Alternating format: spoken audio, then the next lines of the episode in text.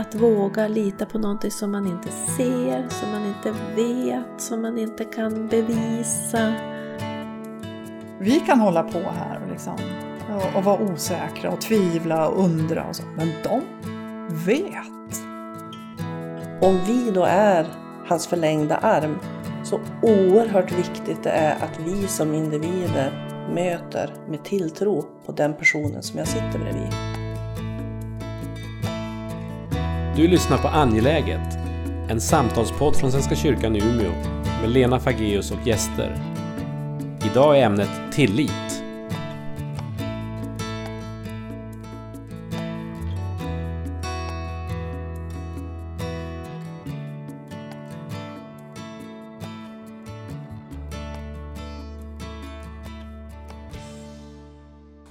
Hej och välkommen.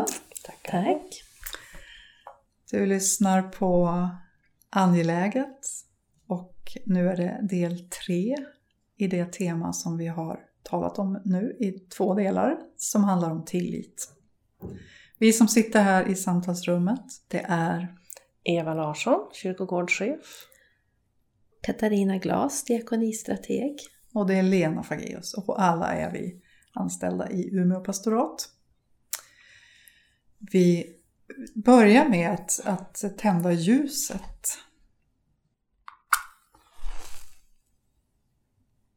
Ljuset som får bli en symbol för vår närvaro när vi lyssnar och talar, men också en påminnelse om Guds närvaro.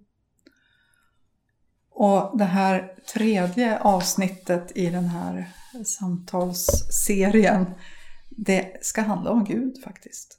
För när man pratar om tillit så kan man ju verkligen undra, går det att lita på Gud? Kan man lita på Gud? Eller vad är tillit till Gud för något? Hur tar det sig uttryck? Vad är det? Hur känns det? Släpp lös er. Precis. Vad tänker ni? Eh... Alltså jag tänker att eh, jag tror att det finns hos många tillit till Gud för att eh, ja, någonstans så, så vill vi ändå tro på någonting. Sen säger en del Gud, en del andra säger annat. Men eh, jag tänker också att vad är det som gör att det för många ploppar upp när det har hänt någonting. Till exempel i de här tiderna där många vänder sig till kyrkan. Där många har behov av att tro att det ska bli bra. Att ha en tillit till att, samtidigt som många, eh, varför, varför har inte Gud sett till att det inte kommer en corona? Att det inte stoppades. Alltså att, att man har det här det knepiga tänkandet att det är någonting dåligt. Att, ja. Mm. Jag kan, jag kan som tänka också att, att tillit till, till Gud, det är på något sätt den yttersta tilliten. För det är ju verkligen att, att våga lita på någonting som man inte ser, som man inte vet, som man inte kan bevisa. Alltså det är någonting som Som bara finns på något sätt. Och någonting som är utanför mig själv. Mm. Vi har ju tidigare pratat om tilliten mellan människor. Till mig själv. Kanske, och i en organisation eller ett system. Och då, då går det liksom att dra och ta på. Om vi gör så här så blir det bättre eller sämre. Mm. Och så där. Men, men det här med Gud. Då blir det ju verkligen någonting utanför mig själv. Som jag inte kan ta på, som jag måste erfara på något annat sätt, som jag ska lägga min tillit till. Jag tänker på, förra gången så avslutar vi ju med Karin Boyes dikt som slutar, ja hur slutar den nu? Jag vet precis hur den slutar. Vilar i den tillit som skapar världen, slutar den. Ja, jag tycker det är så otroligt.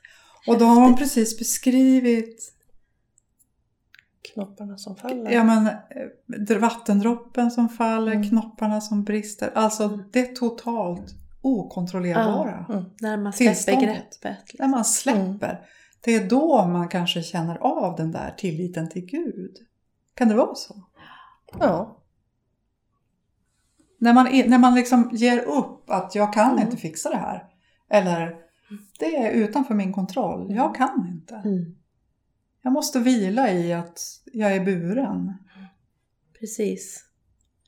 Och att det är en tillit som skapar världen. Liksom att världen hela tiden mm. skapas på nytt. Och jag är en del i det. Och det finns, en, det finns någonting gott som bär mig. Mm. Där någonstans tänker jag att, mm. att eh, mm. Gud är på något sätt tillitens källa kanske. Det låter mm. kanske högtravande, men att, det, att tilliten, det är inte bara någonting som jag skapar själv och som presteras, och att det blir ytterligare något som ska presteras. Det finns där. Det mm. finns en grundtillit. Världen skapas av den. Mm. Jag är en del i den. Jag får mm. koppla in mig i ett system. Mm. Så att, mm. ja. Men där tänker jag, det är ju också fascinerande, för egentligen handlar det ju även där om att man är två, om jag tappar tillit. Mm. Men det är ju okej att prata tankar och känslor med Gud. Att vara besviken. Mm. Eh, alltså att, och bara att det är okej att, att vara jättearg. Mm. Samtidigt som jag kan dela glädje. Mm. Så är det ju fascinerande att... Att det finns en tillit eh, med tanke på att vi är ett så jordnära folk. Alltså folket är så jordnära. Vi, är så, vi vill ha konkret, som du beskrev. Mm. Att det, mm. vi vill stå med båda fötterna på jorden. Här mm. är det inga krusiduller. Och så mm. har det ju alltid varit, även i bondesamhället. Man måste stå med fötterna på jorden. Men det finns ändå en tillit att det finns mm. någon som jag kan vända mig till mm. i alla lägen. Men det kan nog handla om också gudsbild. Alltså om man, om man har en gudsbild där Gud är väldigt sträng och krävande. Mm. Dömande. Då kan det ju kanske bli problem med att få ihop det med till, tilliten. Liksom. Om det är nästan Gud som sänder det som händer mig. Eller, ja. mm. Mm. Så det... Det, jag tänker att det inte är helt okomplicerat. Det, också här är det vad vi har med oss i bagaget. Ja, men exakt. Mm. För, jag vet inte om det är Göran Bergstrand eller vem, vem är det som har skrivit om, om hur, i vilken, eller jag kommer inte ihåg. Men någon har i alla fall skrivit om kopplingen mellan hur min gudsbild ser ut och hur min fadersbild är. Alltså hur min föräldrabild är. Mm. Mm-hmm. Vad jag har, alltså att min gudsbild är så starkt förknippad med, eller sprungen ur, vad jag har med mig i, min, i mitt bagage. Så mm. I relation till, ja, i min, från mm. min uppväxt. Hur sviken har jag blivit? Hur sviken har jag blivit? Och samtidigt så tänker jag, tänker i alla fall jag, att det också går att laga. Mm. Att man kan hitta den där tilliten. En gång så, det handlar ju mer om Guds tro, men det, men det, det, går, det funkar. Jag, jag satt en gång med en, en kompis som eh, och pratade om tro och tvivel. Och han eh, var, driver eh, behandlingshem för eh, alkoholister och narkomaner. Och han sa, ja men mina killar, de vet att Gud finns. Mm. Vi kan hålla på här och, liksom, och, och vara osäkra och tvivla och undra och så. Men de vet. För att de, ja men vadå? Vad är det mm. de har gjort? De har ju varit med om helveten, de flesta av mm. dem. Gått i, liksom, kommer från svåra uppväxter och har gått genom. Men de vet att Gud finns när de väl har börjat se och lämna över sig, precis som de där dropparna, tror jag. Mm. Mm. Att det är någon annan som får ta kontrollen och så. Så att det är en, ja, mm. så att det, vi kan verkligen påverka också det som vi har varit med om. Mm. Det, det, det vill jag med bestämdhet hävda, att det går att, det går att vända. Mm. Men Men hur har det varit för er? Jag, nu, jag blir nyfiken också, om man nu ska prata om. Hur har det varit för, har ni någon gång mist tilliten till Gud?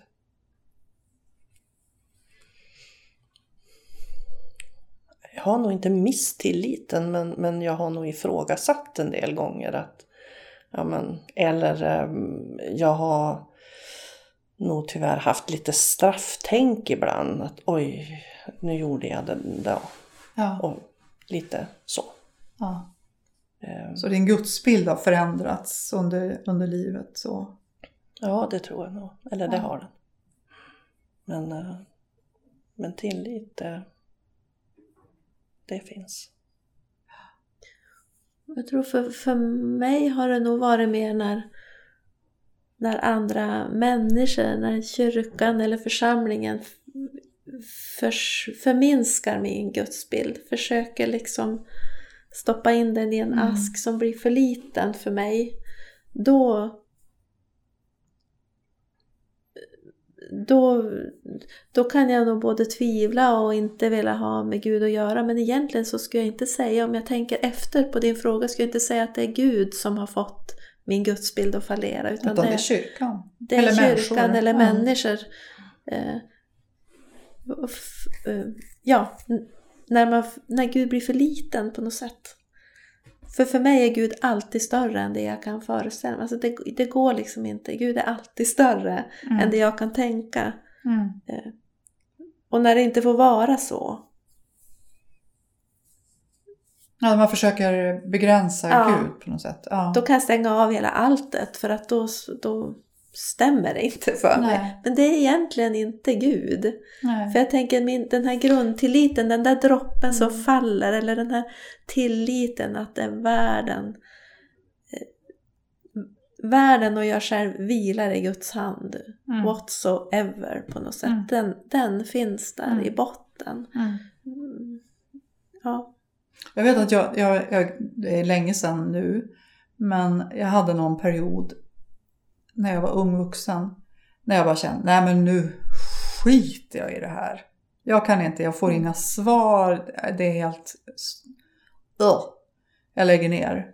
Och så bestämde jag mig för att jag skulle sluta be. jag skulle sluta be. Och sen gick det kanske en timme eller något. I alla fall väldigt kort tid. Så upptäckte jag att det bads i mig. Och det där har följt mig genom alla år sedan. Ja, det är så lätt att jag tänker att det är jag som måste på något sätt hålla i min teoretiska tro på Gud. Eller jag måste, jag måste jag litar på Gud eller så. Men när jag, när jag släpper och inte håller på och tänker så mycket. Utan låt, tillåter mig själv att bara vara. Så, så upplever jag ju den där inplugg... Du, du hade något uttryck förut. Alltså att jag är en del av, eller att jag... Ja. Mm. Att jag vilar i någon verklighet som är större än jag själv. Och att jag, jag kan inte... Det är ungefär som om jag skulle göra någonting åt solen. Kan jag tro på den eller inte? Det är en dålig jämförelse. Men, ja, men alltså, nästan, det är någon, jag kan, jag kan förstå inte det. Påverka det. Jag kan, utan jag kan ta emot det. Jag kan ta emot när det är varmt och skönt, och jag kan sakna det när det är kallt. Och det, alltså det är någonting med det förhållandet också till Gud. Att ibland upplever jag en otrolig värme och närhet, och ibland så är det helt tomt. Mm. Men också tomrummet är, också i tomrummet är Gud på något sätt. Och mm. någonting med det där, att det, det finns där oavsett vad jag gör, vad jag tror, vad jag tänker, hur jag ber, om jag går i kyrkan. Det finns där ändå. Mm. Ja, för, för det tänker jag, om man skulle tänka bort att det skulle hänga bara på mig. Att jag skulle vara ensam i världen. Man skulle försöka tänka bort Gud. Ja. Då, då skulle man ju verkligen bli ensam. Alltså då, om det bara hänger på mig. Alltså... Mm. Att se till att mitt liv blir bra och de jag har ansvar för och det jag har. Alltså det, är ba, det är bara jag som kan se till det. Bara mig själv jag kan lita på. Alltså då, då skulle det bli tungt, tänker jag. Mm. Så att, när du säger sådär, då tänker jag på ett bibelord. Jag vet nu inte riktigt vad det där är. Men det är när Jesus har sagt någonting som gör att många av de som följer honom går därifrån. Känner igen? Och så säger Jesus till sina lärjungar: ska ni också lämna mig nu? Och då är det troligen Petrus ja. som säger: till vem skulle vi gå? Ja. Mm. Det är du som har det eviga livets ord eller någonting sånt där. Mm. Till vem skulle vi gå? Ja, lite så kan jag också känna utifrån det där som du beskriver. Att det finns något... Nej, men även om det när jag dör visar sig att det inte var något, så ger det mig så mycket att bara leva i det. Mm. Det är något grundfundament. Och som du börjar, Eva, säga också, tänker jag det här att vi, det kan man ju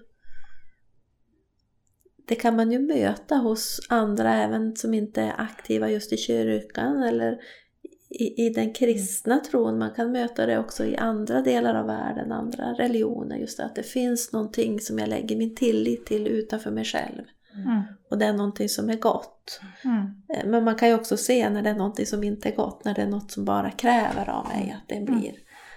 Mm. Men jag tänker, det är väldigt tydligt att, att han visar tillit till oss. Jag tänker utifrån den beskrivning du gör där, Lena, att ja, ibland så, så, så ber eller tvivlar jag inte, men ibland tvivlar jag eller ja.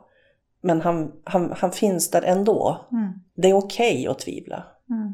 Det är okej att vara arg. Det är okej att vara mm. ledsen.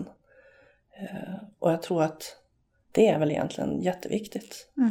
Att Precis. Känna att ja. Det är okej. Ja, det, jag får vara den jag är. Mm. Gud har ju till och med gjort mig som jag är. Precis. Gud får stå sitt kast. Men det är någon, alltså, om man vrider på det då så kan man ju också fundera, ur i helaste friden går det till att Gud har tillit till oss? Mm. För det visar ju Gud hela tiden. Mm. Vi ska liksom vårda skapelsen. Ja, vårda skapelsen och ja men... Bära, mm. bära ett uppdrag om Gud, om, om liv och ja. Hur går det till? Mm. Och ständigt går det sönder om ja. Misslyckas vi. Ja, nej men det är ju stort. Och, och då kan man, jag tänkte på det när jag säger att liksom om man har en krävande Gud så kan det vara svårt att känna tillit. Men någonstans så i den här gudsbilden, min, min Gud behöver, jag behöver ju också utmanas av någon som faktiskt vill att jag ska göra storverk mm. på något sätt. Det är ju också en del i mm. den tillitsfulla gudsbilden, det är någon som tror på mig och mm. behöver mig mm. på något sätt. Mm. Men jag tänker att den Gud som vi relaterar till är ju inte en Gud som är krävande. Alltså som du beskriver där, att det är liksom, det är ju på också mina villkor. Det är ju inte bara hans villkor. Hur menar du? Jag tänker att eh, han, är, han dömer ju inte om vi inte gör som han säger. Eller alltså, förstår ni? Nej. Att han, han är inte en dömande Gud. Mm. Den Gud som vi pratar om. Mm. Det finns så många andra som, som upplever det mm. i andra trosbekännelser mm. att om du inte gör rätt så... Vi är rätt duktiga på att döma oss själva också. Precis. Varandra. Så vi behöver inte från Gud. Nej, för det tror jag kommer från något annat. Mm. Mm. Mm. Man kan ju också höra de som får det svårt i krisen. Det har du mött mer än mig, Lena, men jag tänker, de, tänker på alla de gånger jag har mött just hur det ändå bär mitt i det mörka. När det prövas den här tilliten Gud, till Gud som, som allra svårast, så bär det. Mm. Mm. Jag har hört ganska många sådana berättelser. Mm. Och det är ju tillitsfullt i sig på något vis att det... Jag, jag har ju under, under ett ganska må, många år också arbetat bara som terapeut. Och var fascinerad under dem. Det är klart att alla visste ju att jag var präst också. Men, men jag var ändå fascinerad av att så väldigt många av dem som jag träffade i samtalsrummet. Ja, men de, och så har det ju också varit i, i allt församlingsarbete. Så här, det kommer... Man, man söker för ett samtal för att man har, har ont i livet. Och så när man har pratat tillräckligt länge om det som gör ont i livet, så kommer väldigt, väldigt ofta kommer, kommer frågan om Gud. Och de, stö- liksom de, de större mm. existentiella frågorna som handlar om mening och längtan och vem är jag egentligen och hör jag ihop med någon. Och, alltså mm. eh, finns det en gemenskap mm. som är bortom familjen? Alltså att det är påtagligt så att när man... Att det finns en slags resa från krisen och till en, en, i alla fall en längtan efter en annan slags tillit.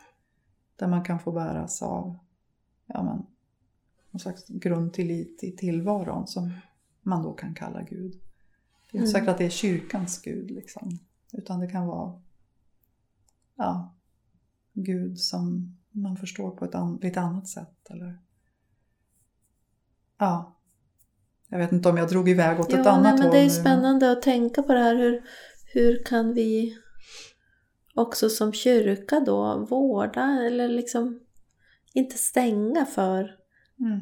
eh, den här tillitsfulla Guds mm. upplevelsen. Mm.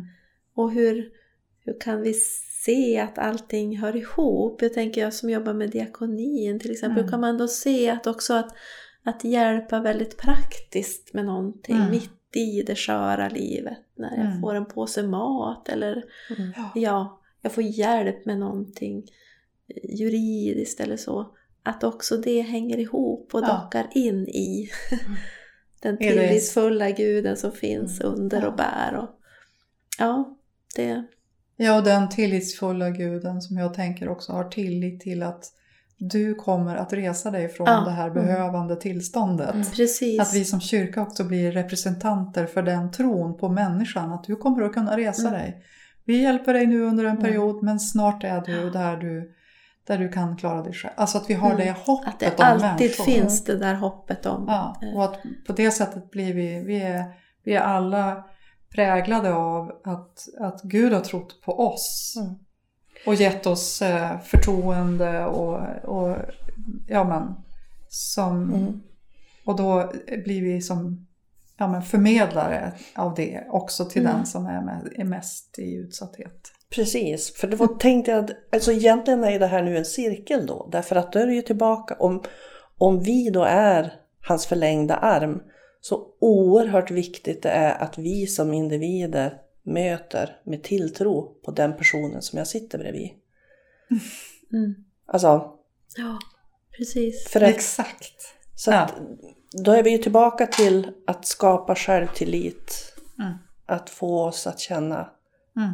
behövda och närvarande. Fantastiskt.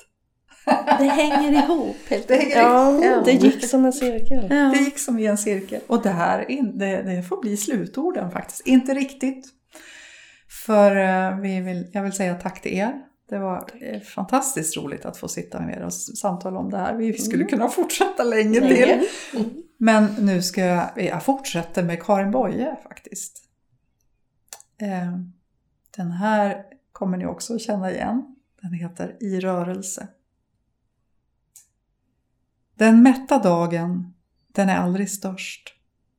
Den bästa dagen är en dag av törst. Nog finns det mål och mening i vår färd, men det är vägen som är mödan värd. Det bästa målet är en nattlång rast, där elden tänds och brödet bryts i hast. På ställen där man sover blott en gång, blir sömnen trygg och drömmen full av sång. Bryt upp, bryt upp. Den nya dagen gryr. Oändligt är vårt stora äventyr.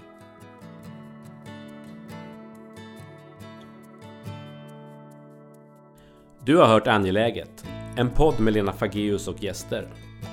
Podden är producerad av Svenska kyrkan i Umeå. Vill du fortsätta samtalet når du oss på Svenska kyrkan i Umeås Facebook eller via e-post till umea punkt kommunikation snabel-a svenskakyrkan punkt se. Tack för att du lyssnade.